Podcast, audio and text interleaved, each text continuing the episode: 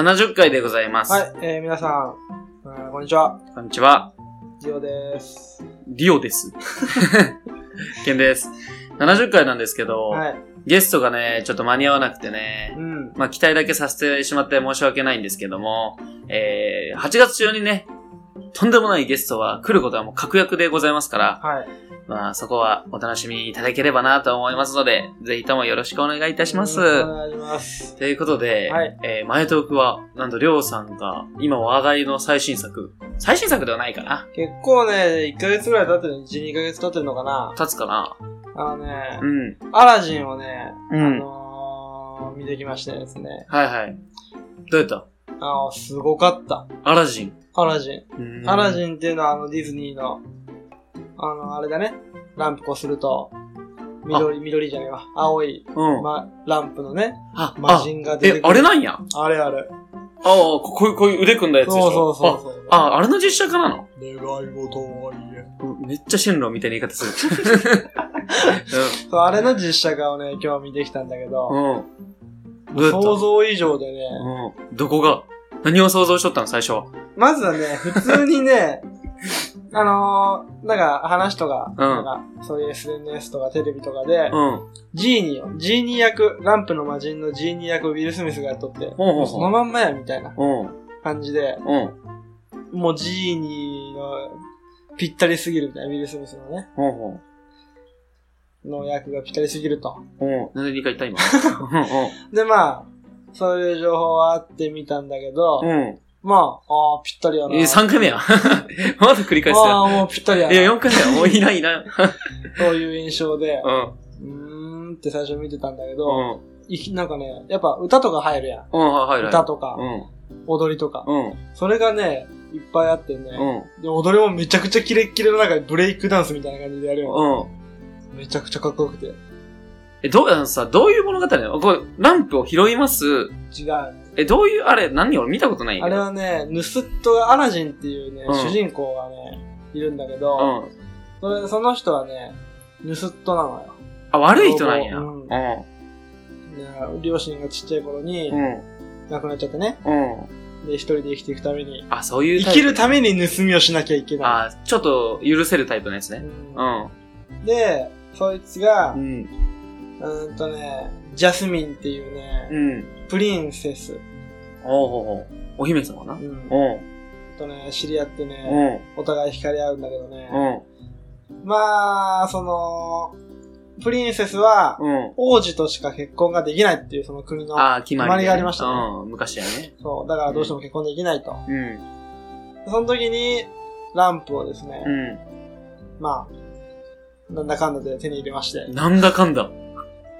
うん。で、そこでね、G に、こう、王子にしてくれって言って近づくんだけど、結局王子じゃ、実際王子じゃないことがバレてしまい、う距離ができるんだけども、ん。うん。今度は本当の自分のね、うん。嘘偽りのない姿で、うん。こう、いろんなね、うん。ピンチから姫を救うい、ん。国を救い、うん。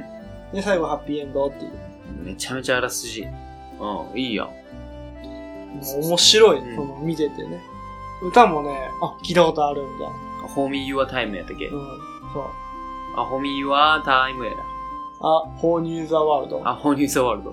なんか、たまにカラオケで最近歌う人おるよね。おー、ねミーハーだね。あ、ミーハー。とかね、うんフレンドライクミーとか、あー、フレン、フレンってやつ。アリババにはってやつ。あ、へえ、あ、聞いたことないかもしれん。ない？ないや。ないや。でね、うんそれとか、うんで、しっかりね、うんその、本編終わった後の最後のエンドロールもね、うん見てほしいね。うん。最後にそのフレンドライクミーっていう曲が、うん。ヒップホップバージョンみたいな感じでおう流れるんだけど、おうめちゃくちゃかっこいいから。かっこいいんや。うんぜひね感動系ではないんや。普通に俺はすごい、あ、ヒップホップが好きだから、そういうことね。うん。うん。いいやん。ぜひね、終わっても、うん。えー立ち上がらずに、うん最後までエンドロールね、見届けて。余韻がね。そうそうああ、いいね。いいもの見てきたね。久々に映画。そう。うん。あれは見た？あの、天気の子。天気の子はね、見てないね。あ見てないうん。うん。あれ気になるね。また、あれなんでしょ？あのー、君の名はの人なんでしょ？監督が。ああ、そうだったっけ？うん、なんかいいらしいよ。めっちゃ絵が綺麗って言ってね。まあ、ラッドウィンプスがまたね。うん。あ、そうそうそう。ね音楽ねうん音楽。うん。またやと思ってさ。ね、いいわな。見たいね。またまたうん皆さん何かおすすめの映画がありましたら、ぜひ、あの、お便りで送っていただければ、うん。その日に見ますんで。はい、またワ感想をンピースもやってるからね。そうやね。スタえンピード。そうなん？うん。なんと、うん麦わらが、麦わらのルフィが、うん。あいつと手を組むか予告やん。何それ？あ、そうなんや。そういう話だから。俺はケンさんとかね、あの、うん映画あんま見ん本町さんが、うん。のが見るのかなって映画あんま見んでな。あの、ワンピースの映画。あ、見るわ。全部見てきたわ。うん嘘ついた、今。うん。大嘘つくよ。うんウソップみたいに嘘ついた。はい。ということでね、えー、皆さん映画何かありましたらよろしくお願いいたします。はい。はい。それでは、中東区に入りたいと思います。はい。えー、本日も最後までお聞きください。バイバイ。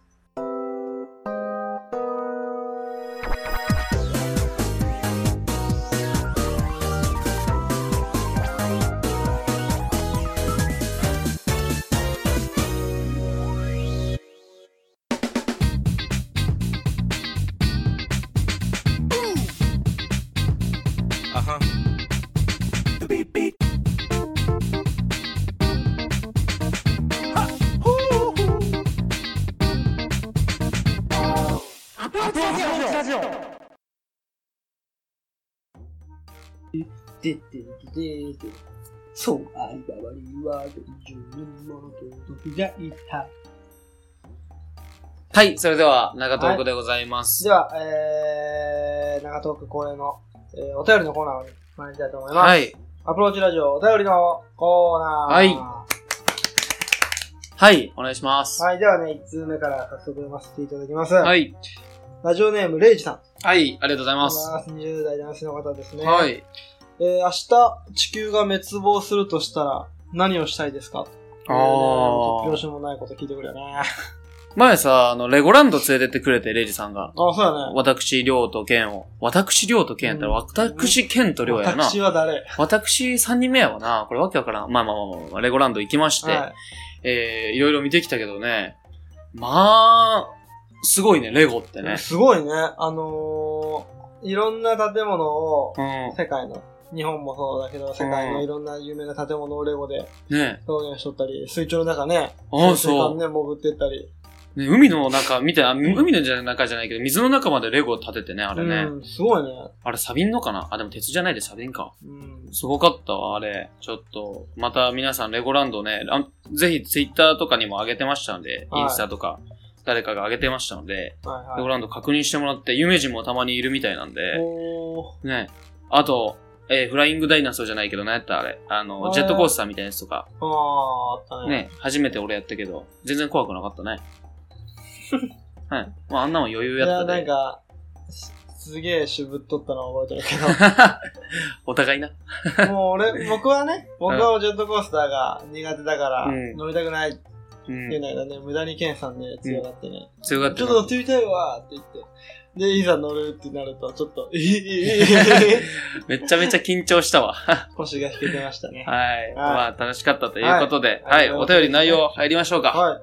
はい。何でしたっけえー明日せ、地球がうん。滅亡するとしたら何をしたいですかということでね。何をしたいか。うーん。そうだな何したいぁ。うーん、寝たいね。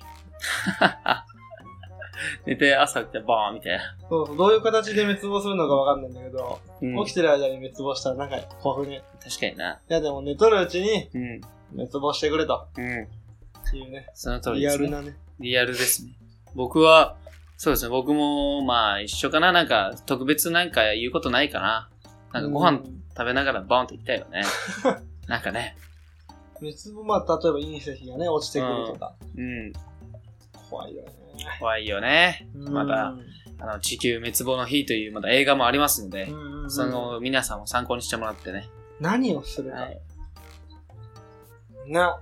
な まあ皆さんいろいろね考えてく久ださい、ね。々に来た。な僕たちは寝るとか、はい。物食うとか、そういうね、答えしか出ませんけども。特にありませんでした。はい、なんか、うん。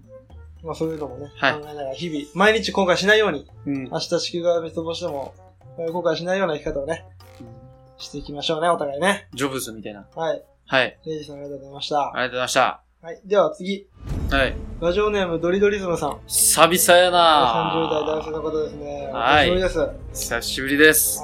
い。新潟からドリドリズムですと。お出たその、文句。新潟から。新潟から。はい。ワンピース。はい。俺も好き。おこれ前回の前ね、はい。ワンピースのこの、量のモノマネが好評やった。黒ひげのな。うんあー、あれ面白かったな。うんあまあねドリドリズムさんの好きなシーンーは、はいはい。エースが処刑台で泣きながら仲間の死を喜んでしまうシーン。おー、あそこなどういう、どういうシーンなの？処刑台で泣きながら仲間の死を喜ぶのあーそう思うよな。パッと見、自分を助けに来てくれたここの喜びってこすもうそういうこと。もうまさにその通りでございます。あの、うん概要を言うなら。とうん、そうそうそうんそれと、う。うん。エースが死んでしまったことを受け入れられないルフィに、ジンベエが、失ったものばかり数えるめっなちゃ猪木やん。というシーン。あーあそこもいいよな失ったものばかり数えるなと。うんそう。うん。あそこはね、ちょっとな、グッとくるものがあったよな。うん。でそれから、うん。それから、えー、っとですね、メリー号に火をつけるシシーン。おー、メリーゴー喋るやつな。うん喋るの？みたいな。だから、これは結構有名なワンシーンだね。そうやまあな。僕でも、あ、しとる？うん、あ、そうなんやも。っと遠くへ運びたかうんったみたいな。そう。ごめんね。やつ。っていうね。ゾロが泣いてないやつね。あの、一味の中でゾロだけ泣いてない。サンジも下向いとるかな、確か。ううん、そういう有名なシーンがね。ん。有名ね。う。うんん。はいはい。さらに、まだまだある、ほビビがう。うん。反乱軍に声が届かなくて泣いているところを助けるルフィのシーン。あこれちょっとわかんない。ー。戦いをやめてくださいあのな、反乱軍のリーダーがな、幼馴染のな、男なんやて。ほうほうほうなんてっけな、コッサやったっけまあなんかそういうやつおおるんやて。うんでもな、やっぱ国を、でもそれはな、クロコダイルにな、はめられた策略なんや。そこをな、リーダーしとったけどな。まあまあまあ、そういうのがあるんや。はい。うんまあ、まだ、ワポルに海賊機をうん攻撃された時のルフィのホラな、オレネとか、あとは、あとは、おサンジーの、女の涙が落ちる音がしたとおー、3時やか、な。はい数えきれないほどあるよね。はい。うんありますね。ケンさんはどのシーンが好きですか？りょうさんのことをトークの置き去りにしても置き去り？もらえませんか？もうね、りょうさんは話さなくていいからっていう。いやいや、そういうことじゃないよ。言わなくていいから。いやいやいや、うんそうか、ワンピースか。ケンさんはなんかすごいマニアックなところね。うんちょっと、あえてマニアックなところもちょっと選出したというところもありますけど、俺はね、えー、最初ね、ちょっとそのさ、俺が送ったさ、おなんか資料みたいな、その、はいはいはい何々編っていうやつをさ、はい最初からちょっと言ってみようか。最初、何？どこ編やった？ワンピースって。えー、東の海、イーストブルーですね。ああ、イーストブルー。うん。第1巻、うん。冒険の始まり。あーまあまあ、そこはな。そうか、冒険の始まり。はあーごめんごめん。あのな、オレンジの街ってとこない？あるある。そこでな、シュシュっていう犬が出てくるんやて。うん、まあ普通のブサイクな犬なんやけど、うん。うん。そこでな、バギーと出会うわけやんけど、おもうそん、え、バギー知っとるよ、俺、あのー、あれでしょ？うん。バラバラの実？ああ、知ってる知ってる、それそれそれ。で、もう1巻から3巻まで出てくるよね。そう、出てきてさ、バギー出てくるんやけどう、ん。シュシュって犬が街におってな、その犬な、飼い主の人がな、死んどるのよ。うんうん。でも、それを、家が片見やもんで、家の前でずっと座っとるの。もそしたら、バギーの、なんか部下のな、やつがおるんやて、猛獣使いのやつがおるんやけど、そいつがな、その家をな、あの、燃やしちゃうのよ。う、うん。そしたらな、その犬がな、ず、泣いとるの。うん。そこを見て、ルフィが、初めてワンピースで怒るっていうシーンがあるの。おそこはね、マジでね、おやばかったね。まあ、めっちゃ初期。ーそうだね。1巻から3巻の間だから、うん。すごいね。犬の、犬のために怒ったっていうね。ルフィの優しさが見えた一面一面でしたね。うん。あと、シロップ村。ああ、シロップ村はウソップのとこじゃなかったかな。じゃあこんな早い段階で出てくるの、うーん。一番最初に一味の、ルフィの仲間になったのって、ゾロなんです。ゾロ？うんだよね。あのそうそうそー、貼り付けにされてあ、知ってる？女の子がおにぎりを。ああ、そうそうそうそでもそれを海軍う。うん。にこうね、おにぎり潰されたけど。海軍、海軍というよりは、あいつはな、あの、ヘルメッポって言ってな、ああ、黄色い頭ね。モーガンの、うんうんうんうんそうそうそう、息子なんやけどな。うん。あいつが踏んだよ。食わせろ。そう。うまいっていう。うん。美味しい。そしたらうんゾロが、そこで、ゾロが、な、そう、落ちた飯を食わせろってルフィに言うんや。うん。汚ねえぞ、こんなんてルフィ、土ついてるし、みたいな。うん。言うんやけど、いいから黙って食わせろ。食わせて、美味しかったって言うんやて。うんその時にルフィがニヤってする。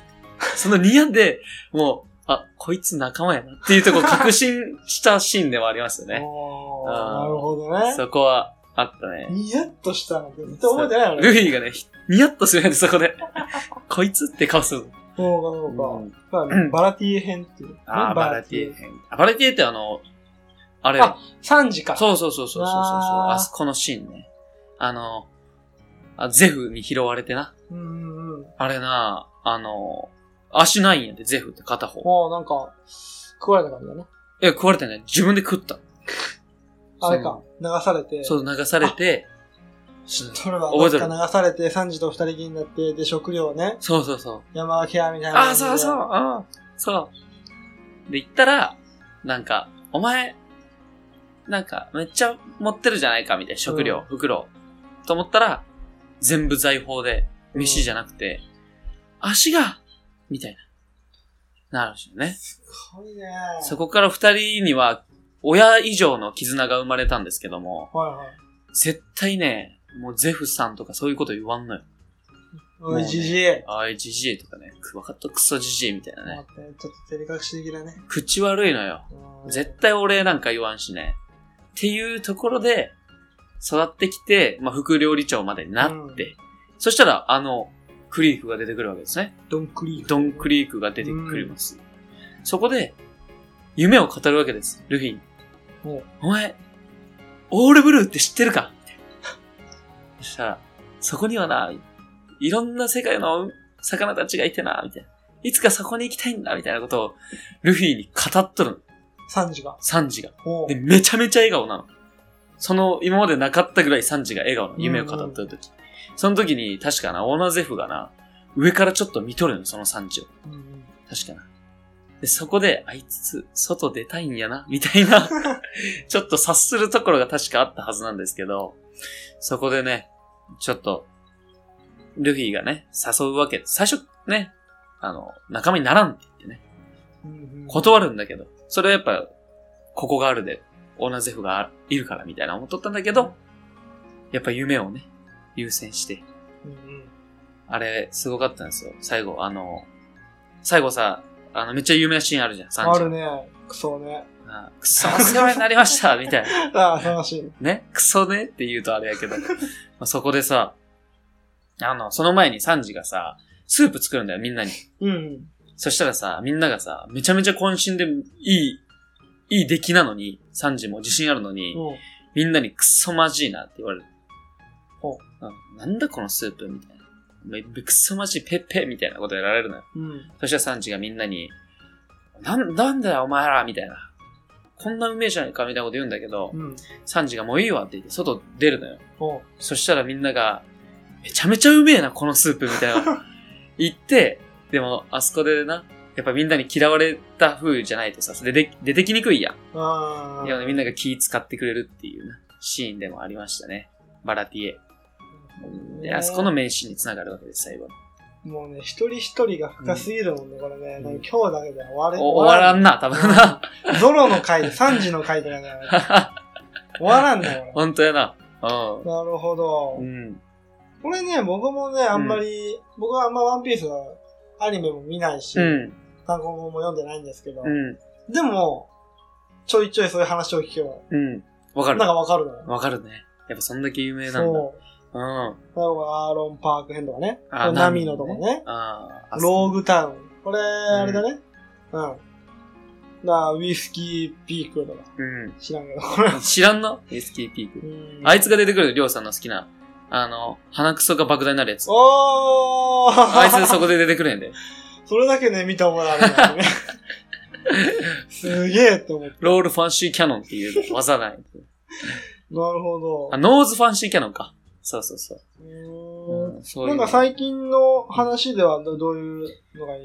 俺はな、最近で言うとな、まあちょっと頂上決戦のとこ行くと、まあエースが、さっきな、お松さんが言ってくれたエースが、まあ自分を助けに行きながら死んでいく仲間たちを見ながらもう涙して喜ぶみたいな。まあ今まではな、ずっと必要とされてなかったエースって、生まれた時から、あの、海賊王の息子ということでね、あなんか鬼の血を引いた子って言われとって、みんなにいじめられとったり、うんなんか、相手にされとらんかったりしたの。そこで、エースが、ガープに言うの。俺って生きてる意味あるのかな？みたいな。ボソッと言うの。二人が海岸で二人で並びながらな。そしたらガープがな、それはお前、生きてみりゃわかるさ。って言うやて。ここのシーンがまたね、またちょっといろいろ後から出てきて。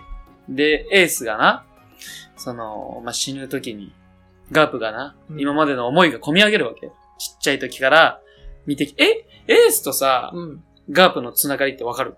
ガープはうん。誰？あ、ガープってのは、あの、ルフィのおじいちゃん。おうやけど、役職としては海軍の中将なの。おうわかる？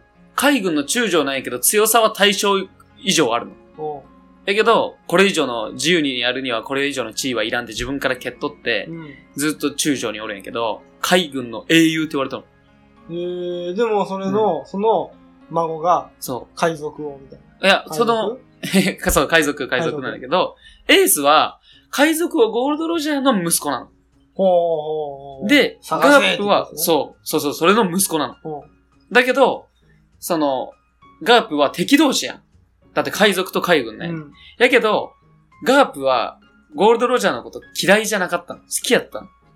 ずっと戦ってきたけど、うんあいつは俺が捕まえたるんや、みたいなさ。ちょっとルパンとね、ルパンとねそうそうそう、銭形みたいな関係やったの。で、そこで、まあ、ちょっと、ゴールドロジャーが、まあ、病にかかると。うん。で、捕まるわけよ。うん、ね。捕まるっていうか、自首、自首みたいなことするの。そしたら、塀で、おい、ガープって呼ぶのよ。塀越しに。うん。実は俺息子おるんや、みたいな。うんもうすぐ生まれるんや、って。お前が面倒見ろって上から物言う。そしたら、なんで俺が見なあかんのじゃ、みたいな。うん。だけど、お前ならや、やってくれるさ、みたいな ことを言うのよ。そんなん言われしかねえな。そう。で、それで、もう赤ちゃんの頃から、うん。敵の、海賊王の息子を自分が育ててきたわけよ。海賊王の息子うんを海軍の中将。中、中将の、中将がが育てると。育ててきて、今、そのルフィとね、ルフィが自分の孫やもんね。うで、一緒に合わせて二人で、ちっちゃい時からもう幼稚園ぐらいの時からうん二人で、もう一人サボってやつがおるんやけん。ど、うん。で、三人で育てるわけよ。まあ育てるって言っても、面倒見ろってまた違う山賊に投げるんだけど、ダダンっていうね。うん。でちちっちゃい時から、ちょっと様子見に来るのよ。おい、お前ら、元気しとるか？みたいな。見に来て、お前らはいい海軍になるんじゃ。って言うのよ。ところがこいつらは、海賊になるわけや。うん。で、エースは、めちゃめちゃ、ね、強くて、そしたら白ひげにね、戦いを挑むと、うん。白ひげに勝てんということが分かったの。ね。強いと。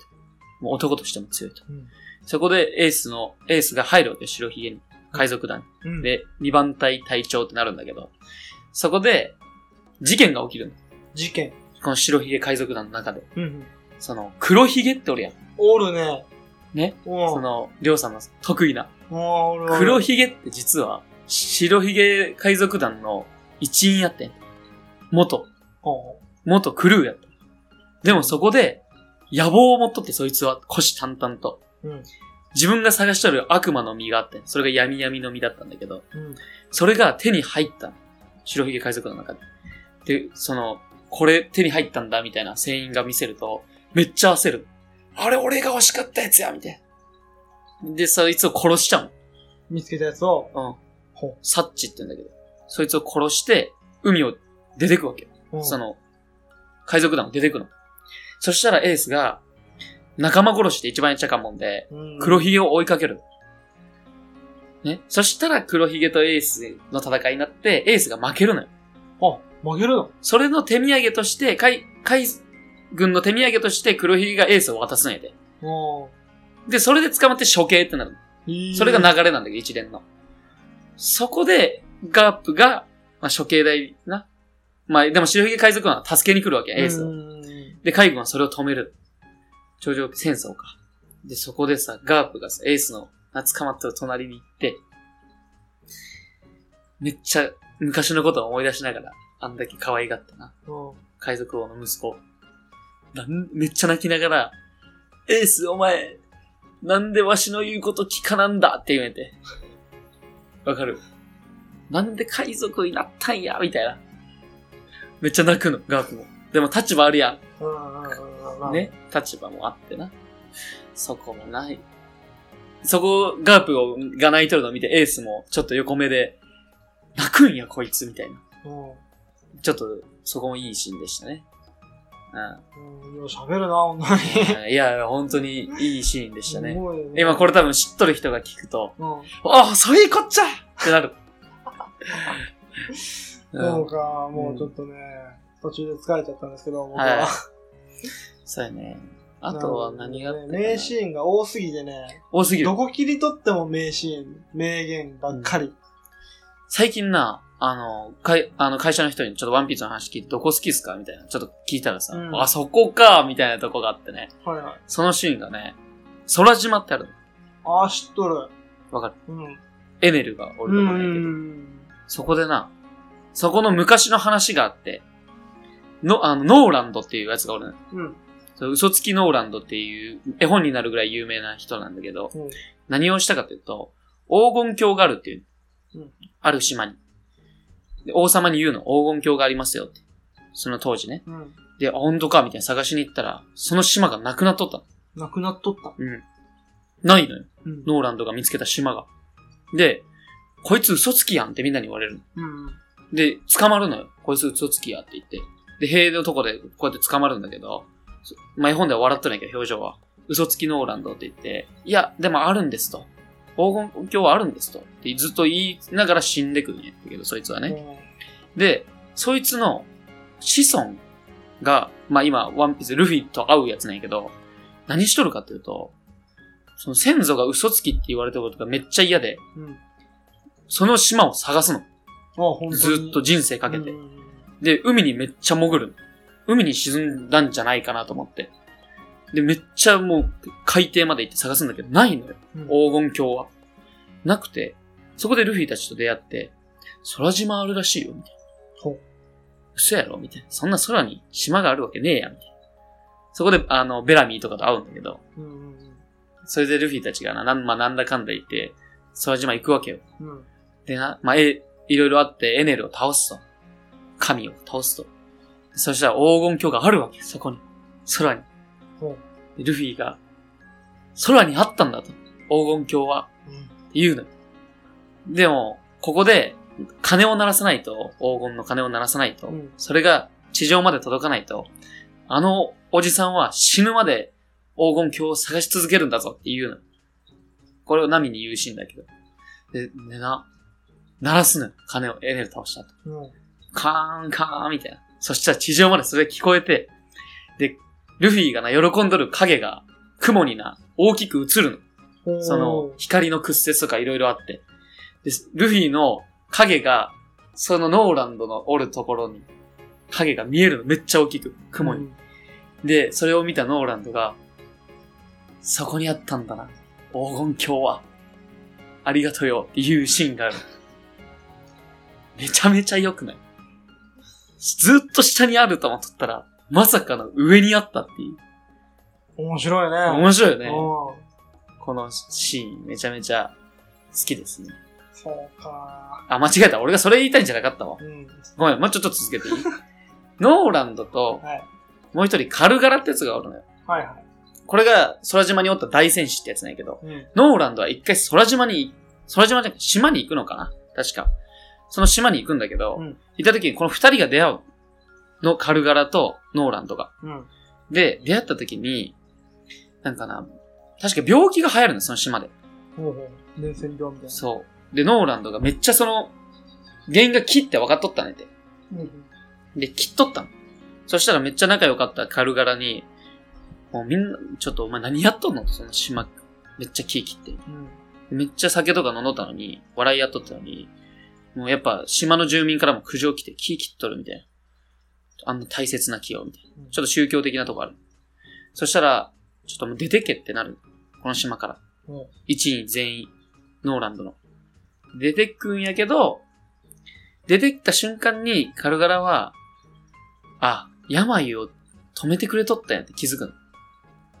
島の全滅するところをノーランドが止めてくれとったんやと。うんうんうん。そこで海岸までもノーランドはもう海の方、もう違うとこ行こうとしとんのに、カルガラがバーッと走ってきて、ノーランドーって、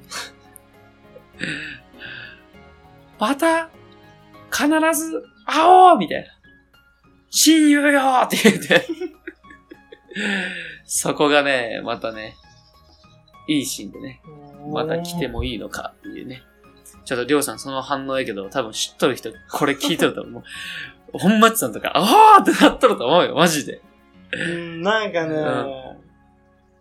うん、おーんって感じまあまあまあまあ、そうやろな。知らん話よな、こんな、な。もう温度差がえこう今激しいから。ーまあそうやな。まあ、しょうがないよな。まあでもね、うんワンピースの伏線がね、うんすごい張り巡らされてるからね、うん。面白いよね。面白いね。うんまあまあまあ、こんぐらいにしとこうか、ちょっと今日はね。もうね、入りすぎて終わんねえ今あーちょっと本当はめちゃめちゃもっとあるんだけど、ちょっとやめとくわ。日。ね、皆さんもね、ぜひワンピース好きだよって方いたらね、このシーン再現してよとかうん。言われても僕たちやりますんで。このシーン再現してはやらんけどな。はい、えーはい本日はレイジさんと、えー、ドリドリズムさん。すいません、ちょっと、うちょっと、ワンピースの魅力1割も伝えれんかったかなちょっと今の会話では。うんまだまだね、これからもね、これから10週連続でワンピースの話になりますので。ワンピースのね、押していくラジオとしてはね、はい。やっぱりもっと魅力を伝えていかないと。いやいや、お前めちゃめちゃ興味ねえや。まあまあまあ。そういうことでね。はい一回りょうさんにもワンピースね、読んでもらって、マジで。うん、読みたいけど、多分めっちゃハマると思うよ。うん、なんか好きやと思う。うんああいうのは。最初なんて一番入りやすいと思う絵も綺麗やしさ、ごちゃごちゃしてないしさ。まあね。まあ、あれば読むわ、みたいなね。そうですね。うん買うのはめんどくさぜひ、いけど。いや、まあ、時間があれば、はい満喫とか行ってね、はい。読んでみたいと思います。はい。それではエンディング入りたいと思います。はい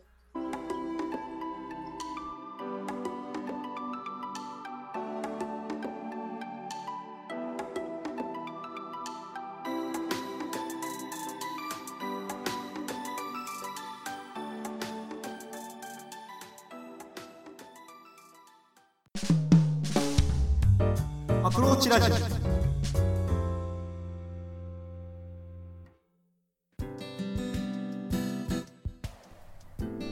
この番組では随時お便りを募集しています。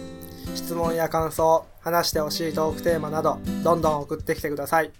宛先は、アプローチラジオ、アットマーク、gmail.com、スペルは、approachradio、アットマーク、gmail.com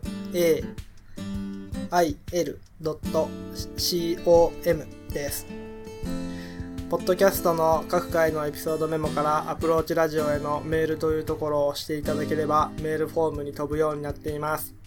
ツイッターの方もやってますのでお便りお願いします。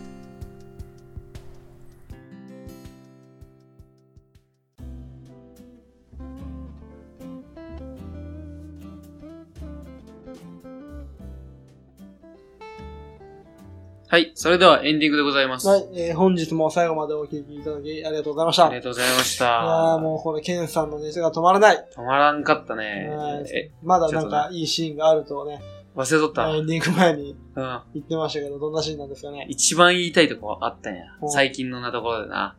あの、魚人島編ってわかる？あの、ジンベエがね、出てくる。そう、そう。うんジンベエが出てくるんだアーノルドが出てきたっけ？アーロンもね、よ幼少期の頃のね、回想でちょっと出てくるけどな。アーロンもな、あれもな、また、うーん、わかる、あの経緯はわかるんやな。アーロンも人間に近づこうとしちゃうんやけど、人間に裏切られて大将が殺されるっていうね、シーンがあるんですけども、俺は魚人族の怒りだっていうの。アーロンが。怒りそのものなんやと、俺は。まあそこはまあまあ置いといて。あの、俺がね、あの、ちょっと喋りたかったのは、ルフィとね、ジンベエがな、はい。はい、輸血するシーンがあるの。輸血？うん。詳しく。あの、ジン、ルフィがな、ちょっと貧血、貧血っていうかな、ちょっと血が足りんくなってな、うんジンベエがたまたまな、血のタイプが合うので、分かって、ジンベエの血をルフィに送るっていうシーンがある。うん。これが、あの、まあ、泣くとか笑うとかじゃないんだけど、歴史を、があって読んどるとめちゃめちゃ深いなっていうシーンで、まあ、そこでもちょっとナレーションが入ってるのよ。うん。要するに、魚人族ってのは、ずっと人間のことを嫌いやったの。うん。やけど、太陽の光を浴びたかったの。ずっと海底におったから。やけど、まあ、人間が来るたびに天竜人とか来るわけよ。そしたら横柄な態度取られるし、乙姫とか、まあそういうやつもおるんやけど、まあいろいろなんかな、人間とごちゃごちゃしてな、うん。なかなかうまくいかずにな、ルフィが来た時にな、初めて、その、魚人族と人間の、この、二人の、関係ないけど、歴史を見ると、あ、それすするんや、みたいな。お俺がそこを見て思ったのは、キング牧師を思い出して、ルーサー・キング牧師いますよね。I have a dream の。ーはい、いますね。ね。あの人ってさ、要するに人種差別なくしましょうって言っとって、うん。演説で。白人と黒人と黄色人種もみんな、ジョージア、あ、ジョージアじゃねえわ、アカシアのなんかな、そういうところで、土で笑い合いながら喋れる時代が来るんじゃないかと。うんうんうんまあ、実際来てますよね。白人と黒人。まあ、多少あるにしろ。まあ、そういうのが、きっかけとなって、だんだんそういう黒人差別がなくなってったわけ。はい。っていうのをね、俺そのルフィとジンベエのシーンを見てね、ちょっと感慨深いなというのをね、そういう人種を超えた？そうそう、人種を超えたところで、つながりが持ったっていうね、これは大きな一歩になったんじゃないかなっていうシーンですね。最近で言うと。違うの形が合うってことでしょ？うんタイプがね。輸血のタイプが。なん、なん、A とか、なんとか RH マイナスとかあるやん。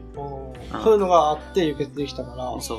じゃあそのルフィとジンベエのは、元はなんか、すごい昔、先先祖とかが、すごい近い存在やったとか、だそんなことそれない。はないの？だからそれはない、それは。だって、A、A 型っていっぱいおるやん。うん、まあまそれのちょっと希少版みたいな感じ。あ なるほどね。そうそうそうそう。まあまあ、そういうシーンもありまして、うん。あの、すいませんね、エンディングまでワンピース続いちゃって。いや、でもすごいいいと思う。またね、うん。あみんな待っとるで。うん。待っててください。最近、最近さ、ちょっと響いた言葉とかある？最近響いたこ、とワンピースワンピース関係なく。俺ちょ、一個あるんで。おー。何ちょっと、ちょ、言っていて。言って言って言って言って。おーなんやろ、響いた言葉か。ああ、そういうことなんやね、やっぱり、みたいなう。ん特にねえな。ねえな。最近はねえな。そうか、そうか。あんな、なんか、俺、あってな。かっこよさ。やっぱかっこつけたいやん。まあ男としては。でも、か、本当のかっこよさってさ、かっこ悪いの奥にしかないんやなっていうのを、話を聞いたの。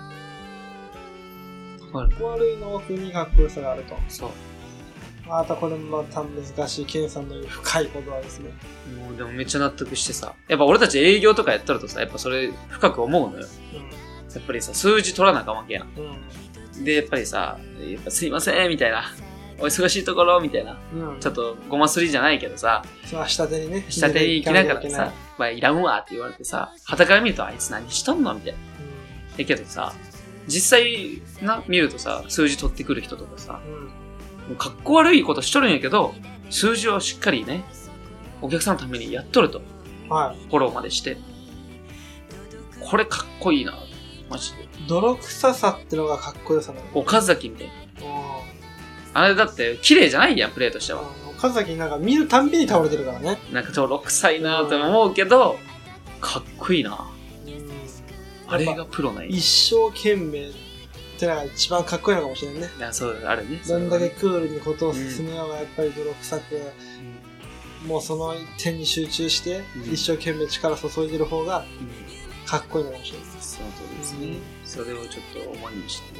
確かにそうだはいね。何か皆さんまた響いた言葉とかねう、ん。またワンピースのネタでもいいですし、何かありましたら、ぜひ、どんどん送っていただければはい。話しますので、よろしくお願いいたします。はい。それではね、えー70回ゲストいませんでしたけど、まあ、これにて終了でございます。はい。